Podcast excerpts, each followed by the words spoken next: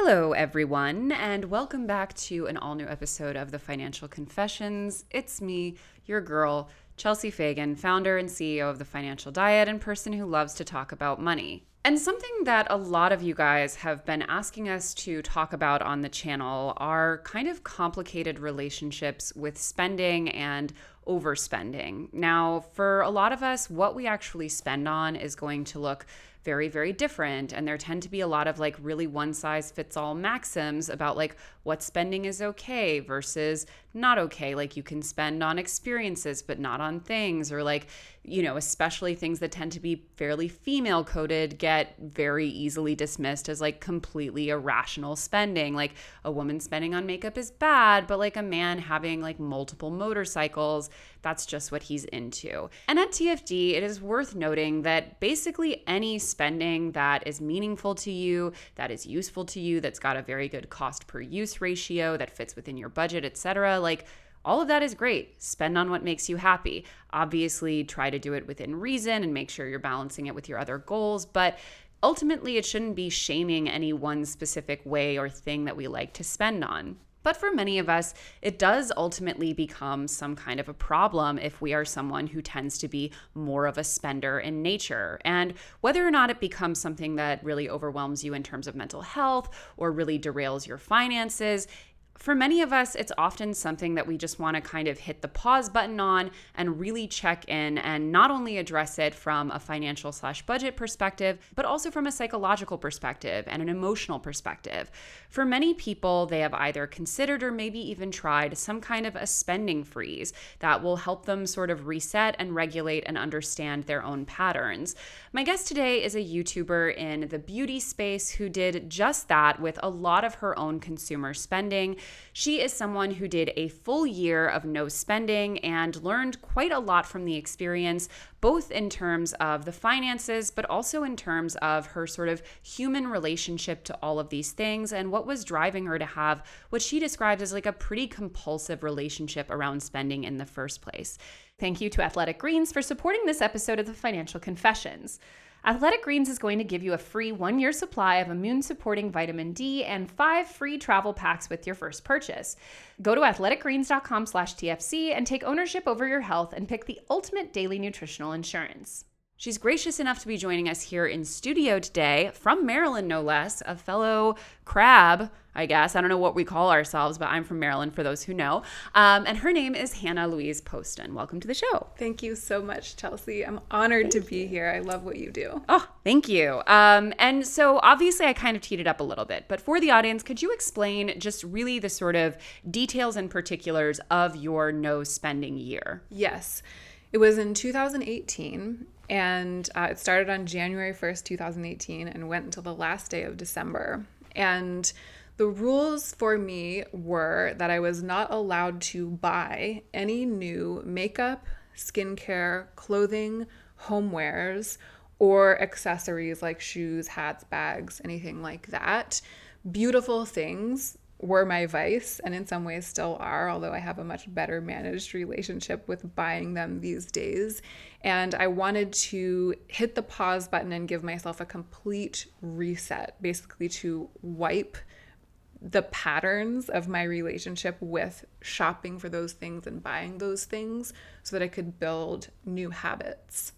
For a little bit more context, can you talk about like like how old you were, what you yes. were doing for work, like your money situation at that time? Sure. Yes. So I was in my early 30s okay. and I Wait, oh my god, how old are you? I'm 37 whoa, you look so much younger. I literally was like, I, in my mind when you came in, sorry to derail, but I was like, I'm so sick of these like YouTubers coming in who are like 28 years old and making me feel all old and over. The- that is amazing. Please continue. I was in my early 30s and I had just finished getting my graduate degree in creative writing. Okay. So I went to the University of Michigan for my master's in fine arts and creative writing, and that was a three year program. And apropos of the no buy year, I think, and the way that I was spending before it was the fact that it's a fully funded program that includes a stipend. Okay. So during those years, I was receiving funding to live, but it was, as it often is in academia with fellowships, this difficult to frame kind of income because Okay. it wasn't a, a paycheck. It was just a lump sum. And for someone who didn't grow up managing money well, hadn't ever taught herself to manage money well, I didn't have a strategy during that time. Mm-hmm. One of the issues before my no buy year was that I didn't have a strategy and I, it was really hard for me to budget. So I had just gone through these couple of years where I had an unusual ebb and flow of income because of being in graduate school. And I also owned and ran a very, very small business with my partner at the time, now husband. I made clothing by hand. Oh, wow. Clothing specifically for dancers of Argentine tango because we were both tango dancers. And I sold that clothing on our website. And it was really small. I produced maybe 10 to 15 pieces a week and just sold to the international tango community. But it was a successful business inside of that niche market. So, as a couple, we had kind of these two sources of income our small business and my graduate school stipend. But both of them were kind of unorthodox, mm-hmm. and the business especially felt a little bit undependable. You just never know with things like that. It was, we were really just covering our expenses with what the business was making. So, those were the three years leading up to 2017. This is a really long story of context. I'm sorry. I'm loving it. What we're okay. We're dancing. We're making clothes. we are dancing and making clothes. Yes. This is, yeah. amazing. So in 2017, we moved the business to Los Angeles because we wanted to try living in Los Angeles for a while. The stipend I no longer had, but at the end of my graduate school career, I had been really successful in a couple of prizes for creative writing that were offered through the program. And I had won more money than I had ever had in my bank account in my entire life. It was, for context, thousands of dollars. I've never had that much money at one time. I've always been an artist. I've not really organized my life in a way that had as its goal accruing wealth. Sure. My goal in life has always been just to be free to be creative mm-hmm. and to make sure that whatever work I'm doing doesn't stifle the creative impulse. Right. Or maybe those two things are combined as they kind of are now on YouTube. So I had just never earned that much money. I had never saved that much money. I had been a tango dancer. I had been running this small business. Then I was in graduate school. Then I won these thousands of dollars, put them in savings. I was really excited. And then we moved to Los Angeles. In Los Angeles, the business, the clothing business, made just enough for us to pay our bills and to eat. So, the year of 2017, the year before my no buy year, I was not really earning an income. We were just paying our rent with the income from the business and paying for food and maybe a couple hundred dollars a month each. But it, after bills, I didn't have any extra money. And during that year, I accidentally spent the entire amount that I had won in the prizes because of my compulsive spending. I just Wow. chipped away and chipped away and chipped away at it. When I looked into my savings account and realized it was gone, I finally faced that I had a problem and I was like, I have got to do something about this. And that was when I decided to do the no buy year. But during the year, I wasn't earning very much money. That's one of the mm-hmm. interesting things about it. I talked about it a little bit on YouTube. I think that it's important context for this channel and for this interview. It wasn't like I had a normal job with a normal paycheck, and so by stopping shopping, I suddenly saved all this money. Mm-hmm. By stopping shopping, I saved myself from going thousands and thousands of dollars into debt because that's what it would have been. Okay. Wow. There's so much here. So, okay. So when you were so when you were um depleting your savings, now it sounds like you didn't go into credit card debt to do this. Or did we?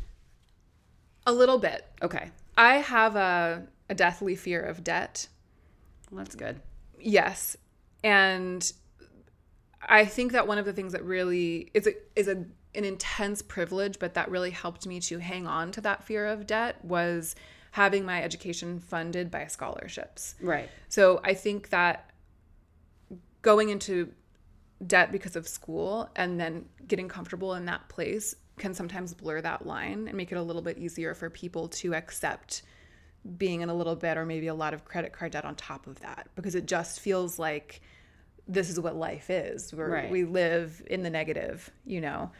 Um, because I had been so fortunate to receive fellowships to school, I had never accrued that debt and I was pretty determined not to do it with credit cards.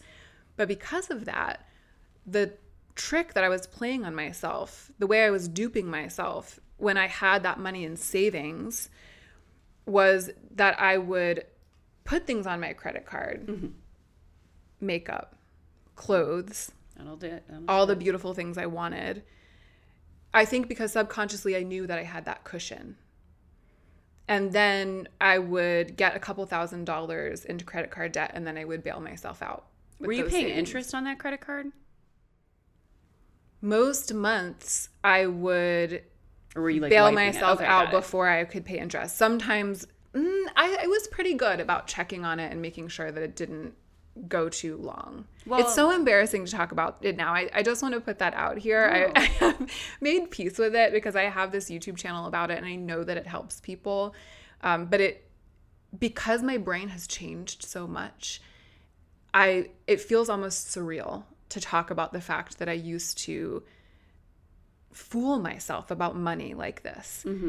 I look back at my past self and I think, what were you thinking? A, a highly educated, intelligent person, poised. I mean, not to toot my own horn, but like, you know, I, I had myself together in a lot of ways. And to speak with me at that time, you would have thought that I had myself together. Totally. And there was this dark, seething pit underneath m- my life, which was just that I was afraid of my own finances because I knew that I was f***ing it up. Pardon my. No, I love cursing. I knew Um, that I was, you know, tossing it in the garbage all the time. That is so interesting, man. I have to say, like, there, there's so much in your story that I really connect and relate to. Obviously, the Maryland of it all. Let's start there. Exactly, because Um, they're both crabs. There, we're crabs. We're just covered in Old Bay. You can't see it.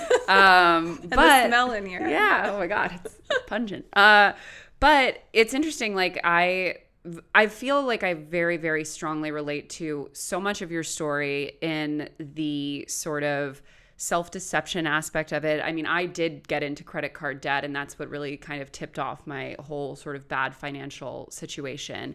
Um, but it was definitely overspending. It was definitely overspending on not entirely the same things, some similar, but also a lot of like experiences, mostly things that I kind of like associated with being aspirational by whatever the definition was at the time.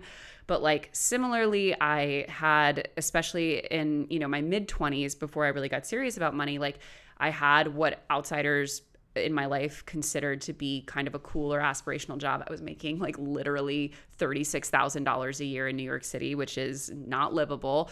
Um, I was spending all my money. I was like no longer in debt, which was like enough to consider myself like, okay, I'm doing pretty well. I was like, but I was like, I had no investments. I had no retirement. Like I was not at all sort of taking myself seriously, but because I was able to kind of project an image, um, of having my together, you know, I think that other people's perception, it, it wasn't just that it allowed me to self delude a lot about my own compulsive spending, um, but it also made it even harder to really address because it would mean coming out and being like, actually, really, I don't have my stuff together, which is ultimately what led to TFD.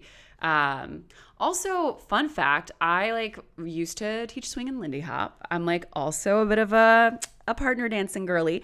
Um, but it's funny that you should mention that community because I don't know how the Argentine tango community is, but a lot of the like swing dance community, there's like there's like a bunch of segments. There's like the cosplayers, there's like the people who are like really into the lifestyle. Like there's all kinds of stuff. But a lot of it is this like very like not suspended, you know, youth, but like in these creative communities, there's like I mean, I think a lot of those people have like do not have their together financially. I know a lot of them from my old communities, like did not. And like similarly, like the theater community, you know, like a lot of these communities are ones that like, like you said, they so prioritize sort of living for creative pursuits and for beauty and for these communities. And it allows you, I think, even more to not really sort of be a functional, responsible adult because that's so normalized. Interesting.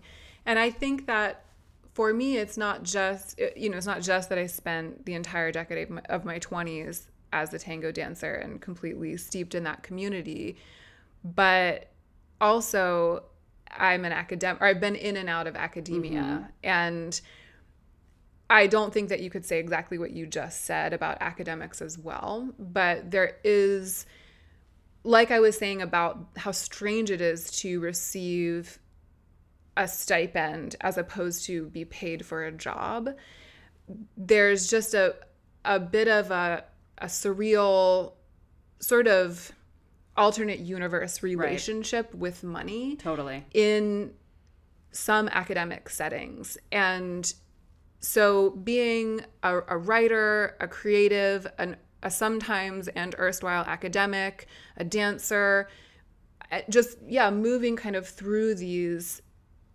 artistic communities where people are all seeming to cobble it together mm-hmm. sort of in mysterious ways. And i think that sometimes people are independently wealthy or being supported you know from somewhere you can't really see what's behind it. You don't really know what's under it and people don't talk about it.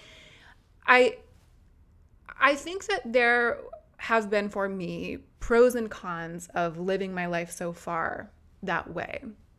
And I think that the pros have been that I still have with me this feeling that money isn't the most important thing in life and that it, my goal in life is not to be financially secure. It's it's not like my driving goal right. behind my choices. But of course, the freedom to do the work that I want to do. You need, you know, money. How can I say this in a more elegant way? It facilitates your actual goals. There's a there's a point of diminishing returns mm-hmm. of for some people, and I think that there was for me a point of diminishing returns of being stubbornly avoidant of totally. the question of how your finances work. I think that maybe if I hadn't been so compelled by beautiful objects and, and so compulsive about buying them, it might never have have come to a head and I might have been fine. And I know that there are a lot of people who continue to be fine because they just don't buy that much stuff. And maybe not everything is perfectly organized behind the scenes, but they're managing. Mm. For me, it was, I mean, creative people, like, you know, people mm-hmm. who don't necessarily make a really clear financial plan and then follow through with it. For me, it was the double whammy of being in that headspace of kind of floating along from getting by in this way to getting by in that way to getting by in this way, just chasing that star of wanting to write good poetry and think interesting thoughts and find ways to translate them into art and be a good dancer, and connect with other people and deepen my relationship with my own spirit. You know, just those are the things that I'm trying to do in life. So just doing that, but then at the same time being so powerfully compelled by beautiful clothing, beautiful makeup, marketing, mm. YouTube and feeling almost like my hunger for the star that I was chasing was strangely easily transferable to those objects. Mm. So that longing for a life, an artist's life, for a life of beauty, for artistic power, for connection, that longing it is what drove my overspending because marketing is so beautiful these days and objects are sure so is. beautiful. Clothing really tugs on those same heartstrings and makeup is just pure color, pigment. It's like paint. And you look at it on the internet and you feel the feelings. I mean, to me, sometimes the feelings I get from looking at paintings in a museum. Yeah. So it and it and it's so easy to get a piece of that. Mm. Writing good poetry, living a life that turns you into a, a person who can write a truly good poem, that is really hard. So chasing that star, that's a lifetime journey. But when you see that color, that lipstick on the screen being swatched, and you feel like it's gonna give you something that you're hungry for in the similar way, getting that lipstick is really easy. All you have to do is go to Sephora and spend your money on it. So it, I, I feel like maybe we've gotten a little bit off of the topic of the dance community's frivolous relationship with money. Listen, no disrespect to those people, but especially you rockabilly ones. you either have rich parents or you're like committing credit card For the record, but- I know a lot of hi- highly irresponsible tango dancers.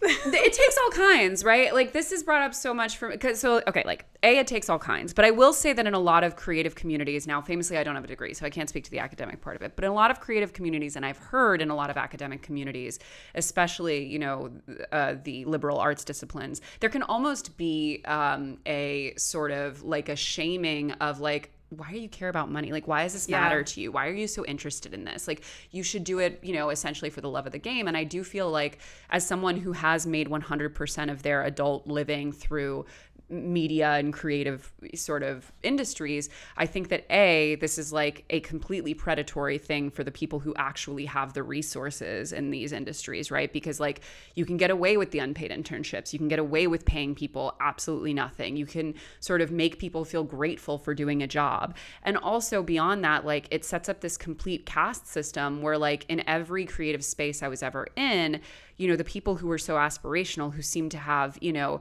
the the space to do the work they wanted to do and were only doing good stuff and you know kind of hand selecting their projects and you know being very discerning or and we're often again the most sort of tight-lipped and shamey about money. Well they had they were supported. Like their parents were rich or their spouse was rich or you know whatever it might be. So i do feel like it's there's like a lot of like almost sort of gaslighting happening in these kind of communities. And i do think that like you know when you talk about the consumer spending specifically for for beauty for for home decor for things that we sort of associate with you know as women you know very aspirational. I think it's ultimately you know we talk a lot in at, at tfd in terms of buying to become a different person oh, yeah. you know a different version of yourself and you know really having a very clear idea of the person you want to be. And like you said marketing is powerful. Like it is very easy to convince yourself that the gap that you're experiencing can be solved by that and i think especially when it comes to something like personal style like i totally see how you know that can be really life changing i mean per, i think in our uh, generation especially sort of masculine people, you know, men have a real tendency to sort of downplay and almost shame, you know, the sort of personal style presentation aspect of it. Um, which is ridiculous because we're visual creatures. That's how we assess each other. That can be, you know, having a nice outfit on can be the difference between getting a job and not getting a job, you know, being taken seriously at a bank, you know, all of these things.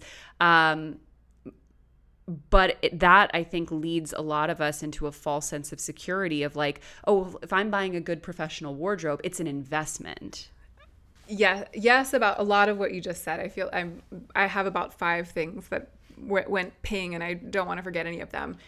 One of the things that I just to address what you just said about feminine femininity essentially and feminine gender presentation. One of the things I've said a couple of times on my channel that I think about a lot is that I believe that it goes beyond just the fact that you have a kind of access to things like jobs when you are put together. For me, it, it actually it I think about this kind of shame, the shaming that you're discussing as being a cultural issue with femininity at large and a, a kind of shaming and and disrespecting of femininity as a power in the universe to kind of take it back to the actual sort of no spend year. Yes, um, we've gotten really far. Uh, so when it comes to the you know the practicalities of it, you know what you were and weren't allowed to buy, um, and just kind of the the process of it uh, emotionally financially etc can you really walk us through what that experience was and sort of where you were on december 31st of that year? Yes sure. So actually to get there i can kind of segue from what i was just saying which was to say that one of the reasons i talk about the femininity being powerful on youtube is that i think that people who over purchase overspend on things that are associated with femininity or the trappings of femininity, beautiful clothing, makeup. There's often a shame that goes along with that that is connected to the way in which femininity is shamed and devalued sure. at all. And I feel like it's really important not to confuse the problem that is compulsively overbuying stuff with love of beauty and the love of feminine sure. things, right? So the problem that I had um, was that I felt a longing so so strong for things like beautiful clothing that I couldn't keep myself from buying them even when I knew on some level that I, my finances were a mess and that I was running my life into the ground. And also canceling any hopes of the future of the future being bright for me like with every day i was making it harder and harder to for me to ever build anything secure in in my future harder and harder for me to ever be someone who could buy a house for example or even to make it to make it a smaller thing even be able to move from state to state you know i was making it harder for harder for my future self to ever do the things she wanted to do. Mm. I was just sabotaging my future all the time. Because when I saw a dress that I wanted, the feeling that I needed it felt like it had to do with my identity. Mm-hmm. And the the desperate desire to define my identity and to reinforce the person I wanted to be for myself and the person that I wanted others to see me as. Again, it felt really connected to that what I think is a really valid, passionate love of artistry and beauty and femininity and and it just it felt desperate on the mm-hmm. level of like a hunger when you haven't eaten in a long time and I just couldn't resist it. I had had success with cold turkey projects in the past. Mm-hmm. So, um, to loosen the grip that sugar and sweet things had over me, I had quit eating sugar for a couple of months. And I had also never been able to budget and I had never been able to moderate with sugar. So, I'd learned that cold turkey works for me. And just slowly easing into changing my behavior didn't work for me. And I know in retrospect that one of the reasons it didn't work for me was that the compulsion was so powerful, mm-hmm. right? The the the need for whatever I felt like I was getting from those beautiful things was so powerful. I also think that because I knew that I was sabotaging myself on some level, I had this kind of, well, my life is going to be a ruin anyway thing going mm-hmm. on. So I I felt like the only way I was ever going to be able to have nice things was if I made unwise purchases. Mm. And that was one of the things that meant that I allowed myself to keep doing it. Sure. Before my no buy year. Okay. That was the last piece of context that I no, felt like please. I needed to get out. So I planned the year. I knew what my problem category, categories were makeup, skincare, clothing, homewares, accessories, all beautiful things. I I knew that it had to be complete a ban across the board, no wiggle room. I also wanted to make sure that I anticipated any potential challenges to my rules in advance. So I didn't want to get into a situation where I had made really clear, hard and fast rules. And then I found myself questioning those rules after the fact and thinking, wait, but I didn't I didn't re- remember that I always go on, you know, whenever I visit so and so friend, we always go to this place. And it's really important to me to be able to buy a dress together because we do it every year and it's not worth it to me to be, you know, to for like, I, I didn't want to get into a situation where I was retroactively modifying my rules. So I was very rigorous about making sure that I thought through every potential challenge to my personal rules and uh, writing any sort of caveat into the rules because I wanted them to be rock solid once they were in place and mm-hmm. to not shift. For me, that was really important. One of the caveats that I put in place was that if I ran out completely of a skincare product or hair care product that I felt like was crucial, absolutely necessary for me to stay in good shape, like like healthy. a sunscreen, a shampoo, that kind of stuff. Yes, but at the beginning of the year, it was also a very long list of skincare products. One of the wild things that happened to me was that because of this replacements only rule, which was to me like if I run out of a uh, my night cream and I don't have any night cream, I can replace my night cream. If I run out of my acid toner and I don't have any acid toner, I can replace my acid toner. Blah blah blah blah blah blah. Right. So you're like slathering it on. Yeah, I was replacing every single product in my like nine step skincare routine when I ran out of it. And it took me a while, it took me a couple months to start running out of things because I had mm-hmm. extra stuff lying around. But as I started replacing it one by one, because I wasn't buying anything else, I could see exactly how much money I was spending on skincare and it shocked me. And halfway through the year, I I figured I looked at it. I like was I added it up. I looked at the numbers and I made a YouTube video about it actually. How much were you spending? Thousands of dollars a year. I, I, mean, I think that it would have added up to probably, I think I, I remember figuring out that it would have added up to $4,000 a year. On a stipend, girl? Well, this was after the stipend. Okay. This was, okay. this is when I was just living in LA, running my small clothing business. Okay. Making no money, right? I would have been four thousand. You know. Yeah, and I, I might. You're be not a, a hedge bit, fund manager spending that. No, no. I'm a. Per, I was a an artist you know, self-employed artist living just making it in LA. Right. You know what I mean? it's sure. just completely ridiculous.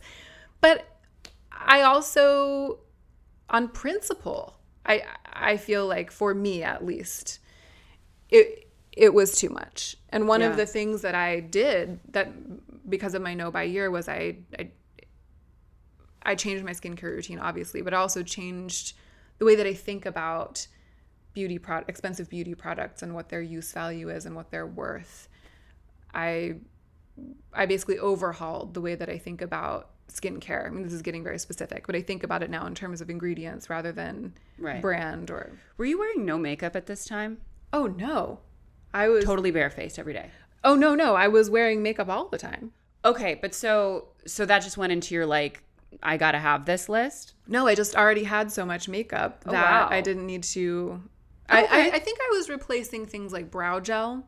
So I was gonna say some of that stuff expires, right?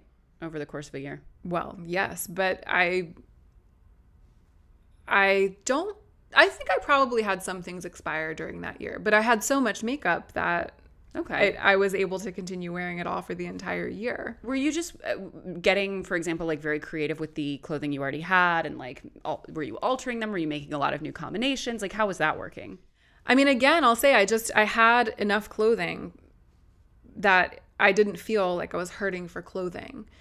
I I didn't have a minimalist wardrobe. I didn't have in fact the the thing that happened that was completely unexpected was that halfway through the year I got rid of half of my clothing. Mm, because that doesn't shock me. My brain started changing. I I just it, it was about the six month mark that I really started, I really realized that I, I had given myself sort of a blank slate. It felt like the old grip was loosening. The grip of obsession with brand new things was loosening. Sure. And I looked around and started to see things in a new way. And one of the things that I did was to get rid of half of my wardrobe because I just felt like I didn't want to have so much stuff anymore. You know what's interesting? I've I think we did a video on this or have written about it something, but I like I did a complete like overhaul of my wardrobe a couple times throughout the past like 10 12 years and I I had one thing that I just started doing every time I change out seasonally that I find like has completely altered my relationship with how much new stuff I want to buy and that's like literally donate recycle whatever 100% of your clothing that is not what you consider A-list clothing like mm-hmm. you no B team clothes. None of the things that don't fit you very well or like are just or even are just not your favorite things that you don't feel your best in. Because at least in my experience first of all I think there's an overwhelm of choice when you open up a wardrobe. And luckily I live in New York so I just really don't have that much space to begin with. I can't be going crazy. But I do find that there's this experience of like when you have a lot of things, including a you know a healthy thirty to forty percent of them that maybe are not your favorite things, um, or don't make you feel your best. You are at some point going to feel like, well, I got to wear that. I like never wear it. I got to get some use out of it. You're, it's going to be in your rotation. You're going to find yourself wearing it, and it is during those moments in those clothes, I think, that you most often find yourself being like, I look like crap. I feel like crap. I need to go get a new whatever it is so that I can feel the way I want to feel, you know, as opposed to like if every out- outfit in your wardrobe is like, wow, I feel great in this, Yeah. you don't have that experience as much. Yes, and I, the way that I've kind of come to think about really similar thinking around that, and um, a, and a little bit of a different angle for me because I think a lot about that quality of joy and love that comes from beautiful things that really resonate with you. Because again, that feeling, the ability to feel that excitement and love about beautiful things that is it was warped before my no buy year into something that was causing me to spend without breaks. And I think one of the things I'm really grateful for because of one of the outcomes of the no buy year that I'm really grateful for uh, was that I, I was able to rescue that love, keep it, not destroy it, but build a healthier platform for it inside of my life. And and foster it as something that doesn't cause me to spend unwisely. And as some of you may know, I recently experimented with cutting sugar out of my diet. Not completely, I'm not crazy. And also, I mean, listen, we need balance in this life, but I was really eating way too much sugar before.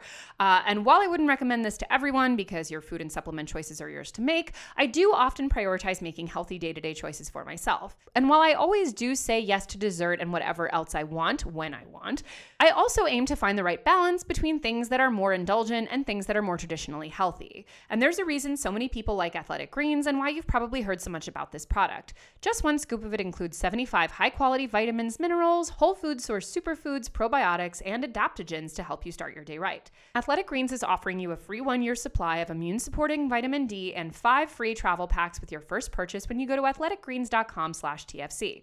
Athletic Greens contains less than one gram of sugar, no GMOs, no nasty chemicals, or artificial anything, and it still tastes good.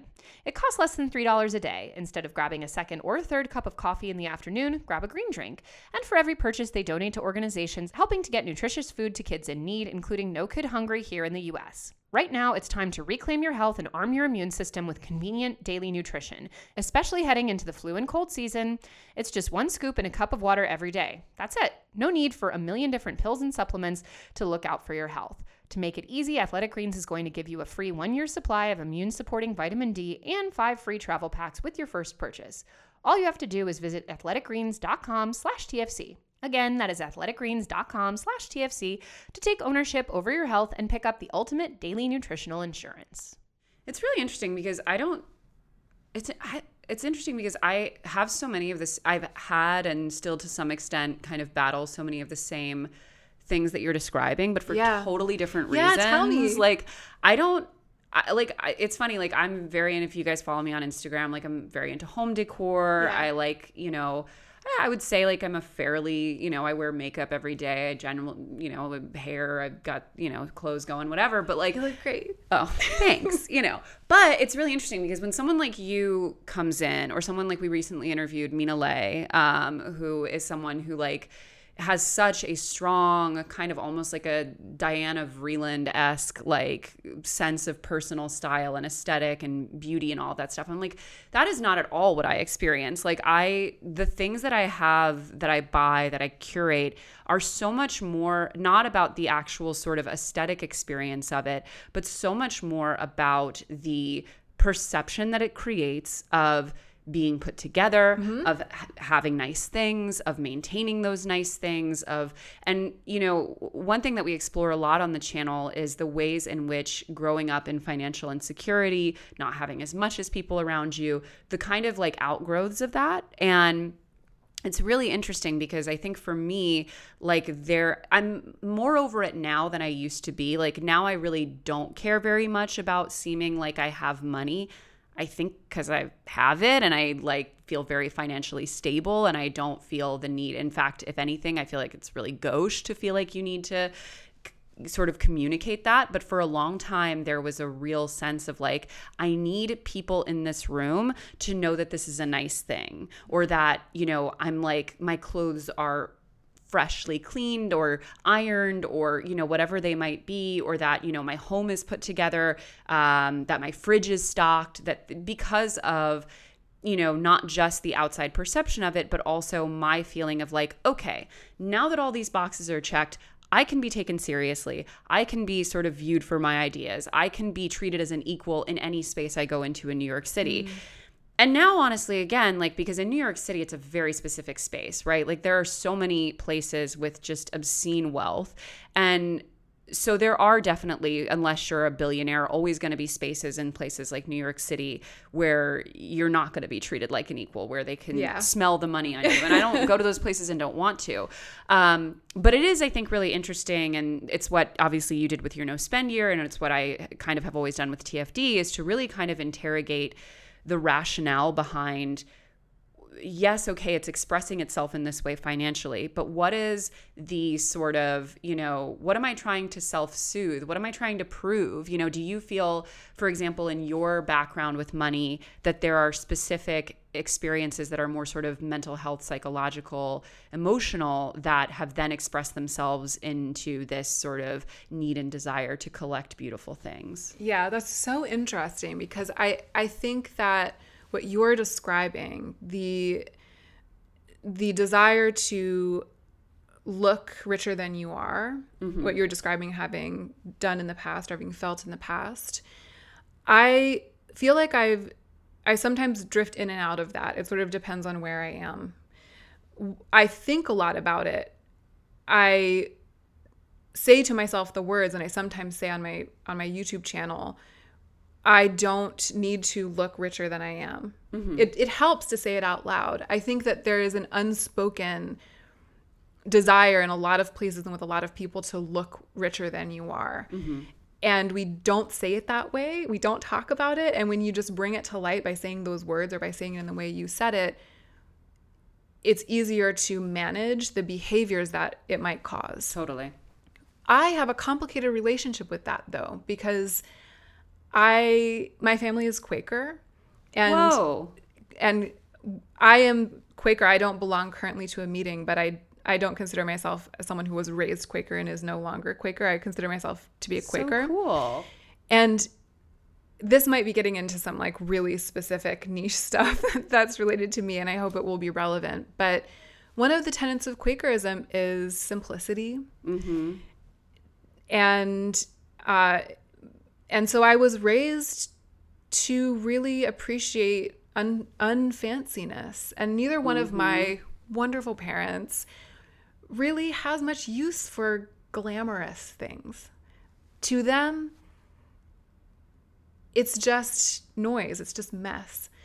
So I sometimes feel ashamed of the desire to look put together, or whenever it does crop up, the desire to look richer than I am or to be more polished than I know secretly that I am, I sometimes feel ashamed of that because of the way that I was raised. Not necessarily anything to do with the finances, you know, with which I was raised, but just the philosophy. And I have had to fight myself to admit how much I love feminine gender expression, how much I love fashion, how much I love makeup, because those are things that I was really raised. I was I was gonna say I was raised to think that they're frivolous, but it never even got that far. I think that m- there was an expectation that I would grow up thinking that they were frivolous, but really from a young child, I was just like, but I love this. I want this. This is so I can't even tell you. So I like obviously like jumped out of my seat when you said you're Quaker. This is so fascinating. So like one of my best friends growing up was Quaker and her family similarly like eschewed all you know sort of material things that like they didn't even have they had like one tv in their house it only had like pbs and stuff Same, like same. When we did have one, we didn't have one for a while. Exactly. Like, and it was so interesting because we lived in, so you live in Maryland, but not where I lived in Annapolis. And like, Annapolis is like a very consumerist, ostentatious, waspy, like a very high earning. Like, it is a very specific community in relation to materialism. For those not familiar, it's kind of like you could equate it to like a prop, uh, like a Providence, Rhode Island. No, not a, is it Providence? No, it's like, um, what am I thinking of? Like, what what is that sailing? There's like, you know, Greenwich, Connecticut. There's like towns like this in you know, Rhode Island, but it's like a very specific type of money. Yeah. You know, like country club. Like again, I used to work at a yacht club, as you guys know. But so, point being, it was so fascinating to me growing up, being like close to her and her family because like they similarly like, and I don't really know what their finances were. They definitely didn't seem like they had a lot of money, but like you know, it's hard to tell as a kid. But what was so kind of like triggering for me about it, and you know, I think that there's always these kind of dynamics in childhood relationships where like th- she never once in her life had like a brand name thing, never, you know, got new stuff. Everything was like homemade. A lot of the stuff that I had as an experience, and she was like completely 100% at peace with it, never even occurred to her. Like it wouldn't even have registered to her what the other girl- girls in school were wearing. Meanwhile, I was like tormented about it by a, like on a daily basis that I like didn't have the Abercrombie jeans, I didn't have the Uggs, I didn't have all these things, and so like growing up with that in like some ways it it almost made me feel like even more embarrassed for caring um, and that wasn't even my family that was just my friend's family Embarrassed for caring is that I was I'm like a hybrid. As a, as a child, I was like a hybrid of what you're describing, the two of you, because I also didn't have name brand things, and it just it just wasn't part of the value system of my family.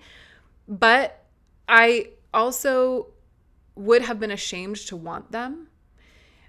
But I also was highly sensitive to that ineffable quality of polish and beauty, the the sort of frisson of excitement Yeah. around expensive things, nice things, the things that a lot of my classmates had because my I grew up on the grounds of a private school, high school because my dad was a teacher. Mm. That gives you a sense of the, sort of the positioning of my family financially. He was a teacher, but a lot of the kids who went to the school were from really wealthy families. I was like a faculty kid among these the elite, you know what I mean? Like the mm-hmm. American totally. elite.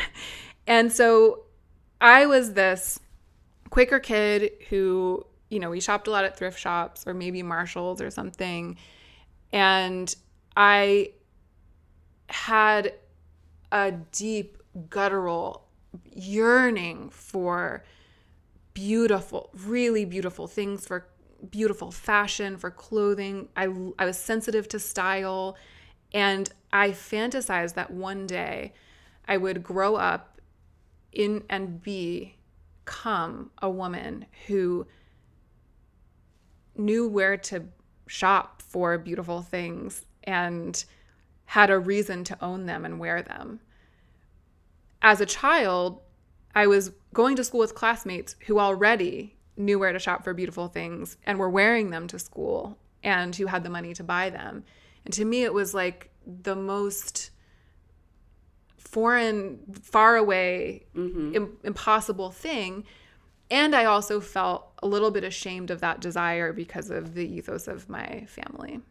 This is so fascinating. I'm like, the, I could go on forever about this I know. stuff. I feel like we've only scratched the surface. I know. barely talked about the no buy I year know. either. How long are you in New. York? We should like go out to coffee or Sunday. something. I would Oh love to do that. Oh my God. I would absolutely love to. out here making plans. I know. So, as a kind of final topic that I wanted to talk about with you, specifically as it pertains to going cold turkey with Yeah. money, it's something that we talked about before we started rolling. Like, you had mentioned that you're pretty reticent to frame your relationship to buying and spending on these things pre pause as being an addiction although in listening to it and having experienced it and knowing that there very much is such a thing as shopping addiction spending addiction all kinds of addictions around money um like eh, that you're pretty reticent to put it in those terms even if it may meet the criteria. Um you know, and you talked about how, you know, for you cold turkey works, but on the same by the same token, you know, spending is not something anyone could ever completely zero out in their life. There's always going to be things they have to spend on. Um, can you talk a little bit about the ways in which you addressed these issues and approached your no spend year, kind of taking in the sort of um, psychological and even physiological to some extent learnings that we have about addictive compulsive relationships interesting. um, and applying them to this specific issue. One of the reasons that I have resisted use or I've tried to avoid using the word addiction to talk about the way that I spent money before my no buy is that there is something that's defined as shopping addiction that's usually when it's outlined much much much worse than what I was doing. Okay. And I'm mentioning that here because I feel confident without a shadow of a doubt that had I not taken myself in hand, done the no buy year, and then began rebuilding my relationship with beautiful things and with spending, had I not done that, I do think that my life would be ruined. Mm. Like I was on track to ruin my chances at being able to again have the freedom to do what I want to do in my life. And I'm not wildly wealthy by any means, you know, but I I have I I changed my relationship with spending so that I was able to use the the tools that I do have to build something. Mm-hmm. But I was nothing compared to what you hear people talk about when they talk about shopping addiction. And I'm saying it because I think there are probably people out there who are currently spending the way I was. But when they think about shopping addiction, they're like, oh, that's not me. Because I'm not, you know, $30,000 in credit card debt. I'm not buying things and then putting them in my closet with the tag still on and never wearing them. I'm not buying things and forgetting that I bought them. None of that was me, right? I was again terrified of credit card debt. I was only ever getting a thousand dollars, 2,000 in, and I was always bailing myself out. And I was obsessed with all the things I bought, and I used them, and I loved them. So I I wasn't doing that, but I was shopping for beautiful things in a life ruining way, and I had to do something about it, or it would have just continued to spiral downward. Well, I, I do think it's worth also acknowledging here. And listen, I am by no means, you know, an addiction, an addiction sort of, I don't know what they're called, specialist. Uh, um, I am a different type of doctor. No, but uh, it, definitely not an area of expertise. But you know, in looking at it as we do often through the financial prism, because again, there's shopping addiction, there's you know, gambling, there's compulsive spending of all kinds. Um, I think a lot of times what you just described, where people might look at their current habits and say, well, I'm definitely not at that place. Sometimes I think that can almost be a huge trap for people Yes, because it yeah. I think we need to and I think we've gotten a lot more nuanced in the language around addiction generally that these are spectrums and that Yes. it's about a problematic relationship with the thing. Um you know, and it's not necessarily one extreme or the other, but that I think, as you said, like if you're living in a way or you're sorry, you're you're sort of abusing whatever this is, you know, it could be alcohol, it could be a credit card. If you're doing it in a way that it has negative, tangible negative impacts on your life and is precluding you from being able to do the things that you want to do long term, like I think it's honestly probably not that helpful to think about that you're not that bad Yeah. because it makes you seem better by comparison. And when you start getting into th- how the year unfolded and what my experience was like, when I talk about it, the correlations with people's stories about recovering from things like alcoholism are unavoidable. I mean, there there are so many things that connect it to that. And again, I still have my reasons for trying not to use the word addiction. But mm. the, to answer your original question about how thinking about the way that we treat addiction kind of informed. Assisted or informed yeah. my experience. I I read this amazing book during my no buy year called The Hacking of the American Mind by I, his last name is Le- no I'm mixing him up with the other sugar guy. The guy I'm his, his name is slipping my mind right now. The Hacking of the American Mind. And he talks about the he's a, a neuroscientist. And um, he talks about the difference between serotonin and, and dopamine mm. dopamine being the like immediate, ecstatic, orgasmic joy chemical that you get when you push a button to buy the thing. And serotonin being the contentment chemical that basically it never spikes as high as dopamine and it never feels as good as dopamine in the moment. But you can't have a happy life unless you cultivate a healthy level of serotonin. And one of the most fascinating takeaways from that book is that, from a neuroscience perspective, dopamine and serotonin vie for the same receptors in the brain. So if you push the button too many times, whatever it is, if it's gambling, if it's purchasing, if it's food, whatever it is that gives you, whatever is your dopamine drug of choice, if you push it too much and too frequently, you cancel out this is very broad terms right i'm i don't know if you can tell but I'm not a neuroscientist. But according to this guy, you reduce the ability of serotonin to take hold in your brain. Mm. And his radical notion, especially radical in American culture, his radical thesis is that serotonin is actually happiness. It's actually the happiness chemical. And dopamine has nothing to do with happiness. It's just a feeling in the moment. And it is very, very much in the interest of corporations to keep people pushing that dopamine button mm. because the more serotonin you have in your life, the less money you spend. Right. On shit, you know? So that this is a very roundabout way of answering your question, which is to say that I was pushing that dopamine button because I was unhappy, because I had not cultivated happiness in my life. And I think that for a lot of people who are truly addicted to any number anything, right? Whether it's alcohol or gambling or shopping or anything, they're pushing that button because they're trying to get a simulation of happiness because they are unhappy. And I wasn't willing to admit that I was unhappy I wasn't willing to take measures to unpack my unhappiness and to try to heal myself because shopping was so much easier and it made me feel so good in the mm-hmm. moment.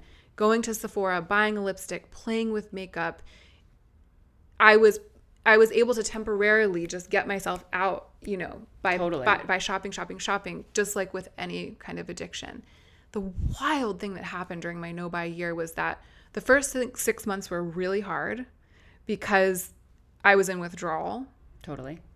I felt myself psychotically doing all the things that I used to do and then only stopping right before I made the purchase. So I would like think about what I wanted to buy, I would comparison shop, I would put things in my cart. I would read all the reviews, I would weigh the pros and cons, try to make the decisions because that decision making, that wanting to want the thing, being excited about wanting the thing, I was I was addicted to all of that. It wasn't just the buying, it was the process. I would do all the things and I would get right up until the moment and then of course I wouldn't buy the thing because I didn't I wasn't out here breaking my rules, right? That was the first 6 months. And then my brain changed and I was able to recognize it as such because of doing reading around the malleability of the brain. And I felt it when it happened. I just suddenly didn't want to shop anymore. For the first six months, I would say I was continuing to shop, but without buying. And if you're interested in doing a no buy year, I recommend that. Go easy on yourself because you can't just change your brain overnight. Totally. You can you can put rules in place and flip the switch of your behavior, which is what I did. But I was very gentle with myself. I didn't beat myself up over the fact that I felt like I was still the same messed up person, even mm. though I was no longer buying the things that I wanted. I still wanted them with the same passion. I was still as unhappy as ever. Six months in, I started to feel like a different person. I didn't feel like I wanted those things so badly. And I, it was totally radical. I had never in my life experienced a lack of the desire to shop my way out of my unhappiness. But what happened after that was that I saw the unhappiness. And it was really miserable. I I had to face for the first time in my life my inner demons. And I had to work through that. Mm. Um, and I am so grateful to my past self for opening the door for me to do that because now I am doing the work on myself to cultivate happiness or as the writer of the hacking of the American Mind would It sounds a lot like Johann Hari, who I love his work, and he has a, a, very similar book. But continue. We don't know who the guy's name is, but shout out yeah. to him. Yeah, shout out to him. I do think of it in terms of serotonin still, but I also think of it in terms of what I was saying before. Being able to palpably feel the magic that is in what I already own. And it's not just beautiful things. It's my my cat, my husband, my the weather, the world the world we have, you know? Mm. Um being able to love it just as it is and mm. not need to shop my way out of it, which is what I was trying to do for so many years. The, the takeaway from this part of the story is just to say that to me, the real use value of the no buy year was that it reset the patterns that were so deeply entrenched in my brain and that I would never have had a chance of rewriting if I hadn't quit. And that's why it's kind of related to stories of addiction because I had tried to budget so many times, but you can't just go from having treading the same deeply entrenched patterns of pushing treading you know walk trudging your way towards the slot machine and pulling the thing like if that's the only path you walk back and forth back and forth you can't just veer slightly off of it and expect yourself to not give in to the temptation to get sucked back to the slot machine. You know what totally. I mean? You have to be like, no, I'm not going there for a year. And then six months later, you're like, wait a second. There's a reason that I kept going there. And it's this thing that I was ignoring that's under my bed that's disgusting. You know what I mean? Like, oh, yeah, yeah. So we have a couple minutes, just a few, but rather than doing our typical uh, rapid fire, because I prepared answers for that. What? I'm just kidding. Oh. I prepared answers. Um, I would love to just do a quick couple of rapid fire questions, specifically around your post. Yes, um, yeah. one year life because I think that would be really interesting. So, first question off the bat is like, how often do you buy new things now? Wow. Um, I think a couple of times a month right now. But it it varies. Well i'll go through seasons where i kind of lose the ta- lose my taste. Mm-hmm. and so sometimes i go a month or two without buying myself anything beautiful. And then i'll buy a couple of things. But i would say if you average it out over the year it's probably a couple of times a month. Do you have rules around what you are and aren't allowed to buy now no, because I the the quality over quantity principle that you're describing about your wardrobe has become so powerful to me that if I'm considering buying something and it doesn't meet that stringent standard of A list, I don't actually want I might initially have like weird, wild feelings, like I want it, but they very quickly fade. Mm. Do you have rules around the process of buying, i.e., waiting 24 hours or something like that before actually buying? Again, not really strict rules, but practices. So I almost always do what I call wish list and wait when I want something. And I would actually say always when I want a beautiful thing. But I wait a lot longer than 24 hours. I wait weeks because I learned during my no buy year that when I desperately, desperately want something beautiful, within a couple of weeks, almost in every case, that desire fades. Mm. And it's the ones that endure past those couple of weeks that I then take to round two, take them into serious consideration. Don't always follow through, but they have to pass that first. Do you generally buy on sale? no, because I feel like oh. sale is, well, here we're going to probably diverge dramatically. Even if you're a subscriber of mine, you already know. In my experience, discounts and sales, which are marketing tactics, They are. often cause people who have a history of compulsive overspending who are currently compulsive overspenders to spend more money than they would spend if the things were not on sale. So for just a very basic example, a lipsticks that you love, they're usually $20 and now they're on sale for 15. So you go wild and you buy 3 of them. And then you have three lipsticks instead of one, but you've spent closer to $50. Whereas if you had just bought one full price, you would have only spent mm-hmm. 20. dollars And I have a lot of lipstick, so it's not a qual that's a quantity over quality decision. Totally. I would rather spend less, just get one, and then love that one with the passion of a thousand burning suns. I would rather do that than buy three, spend $50, and then just end up using my favorite of the three anyway. I think that's true. I will say one thing because I basically never pay full price for anything, as you guys know. And I will say, I do think once you understand how they use sales, you can completely tune that out. But almost every major retailer, now this is very different for like an independent, you know, creator or something or, you know, a small business, but almost every major retailer, there is always a way to get a discount. Like they run sales on a basically bi weekly basis. There are usually promotions, there's usually coupon codes, there are plug in extensions when you're shopping online. Like there is almost never a way to not get a sale. And often, like, for example, there might be a sale coming up. You can put something on hold and buy it once it goes on sale. You can also track it online and get notified when it goes on sale. Like, I do think there are ways to only limit it to the items that you love no matter what, but just, you know, use the fact that they're constantly pushing sales against them. I, I think that that's really wise. The way that I've said it before on YouTube is don't buy something on sale unless you would have paid full price for it or unless you would have been willing to buy it in a world where it never went on sale.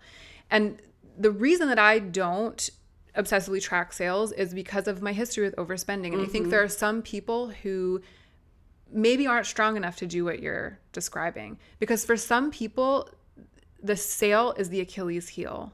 I have subscribers who write to me and say, I'm I'm pretty good with everything, but I just can't resist a sale. And as soon as there's a discount code or as soon as there's a sale, I go crazy and I spend way too much and I buy way too much.